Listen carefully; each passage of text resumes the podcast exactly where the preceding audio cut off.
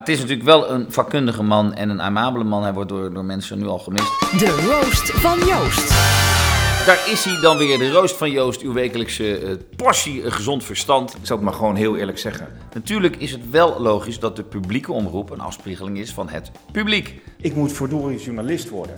Redacties in Hilversum maken keuzes qua onderwerpen, wie ze aantrekken als redacteur enzovoorts. Het resultaat zien we. Weet je wel, ja, dat is allemaal zo politiek correct en zo cultureel marxistisch als de hel. Ik, eh, ik denk dat die, die beerput open moet. Trek ik niet langer. Ze waren hem een beetje zat omdat het een eigenwijze man is. Het is toch God geklaagd dat we dit nu al 30 jaar moeten zeggen. NPO Radio 1 Podcast. podcast. Bound. De roost van Joost. Heel mooi weekend nog.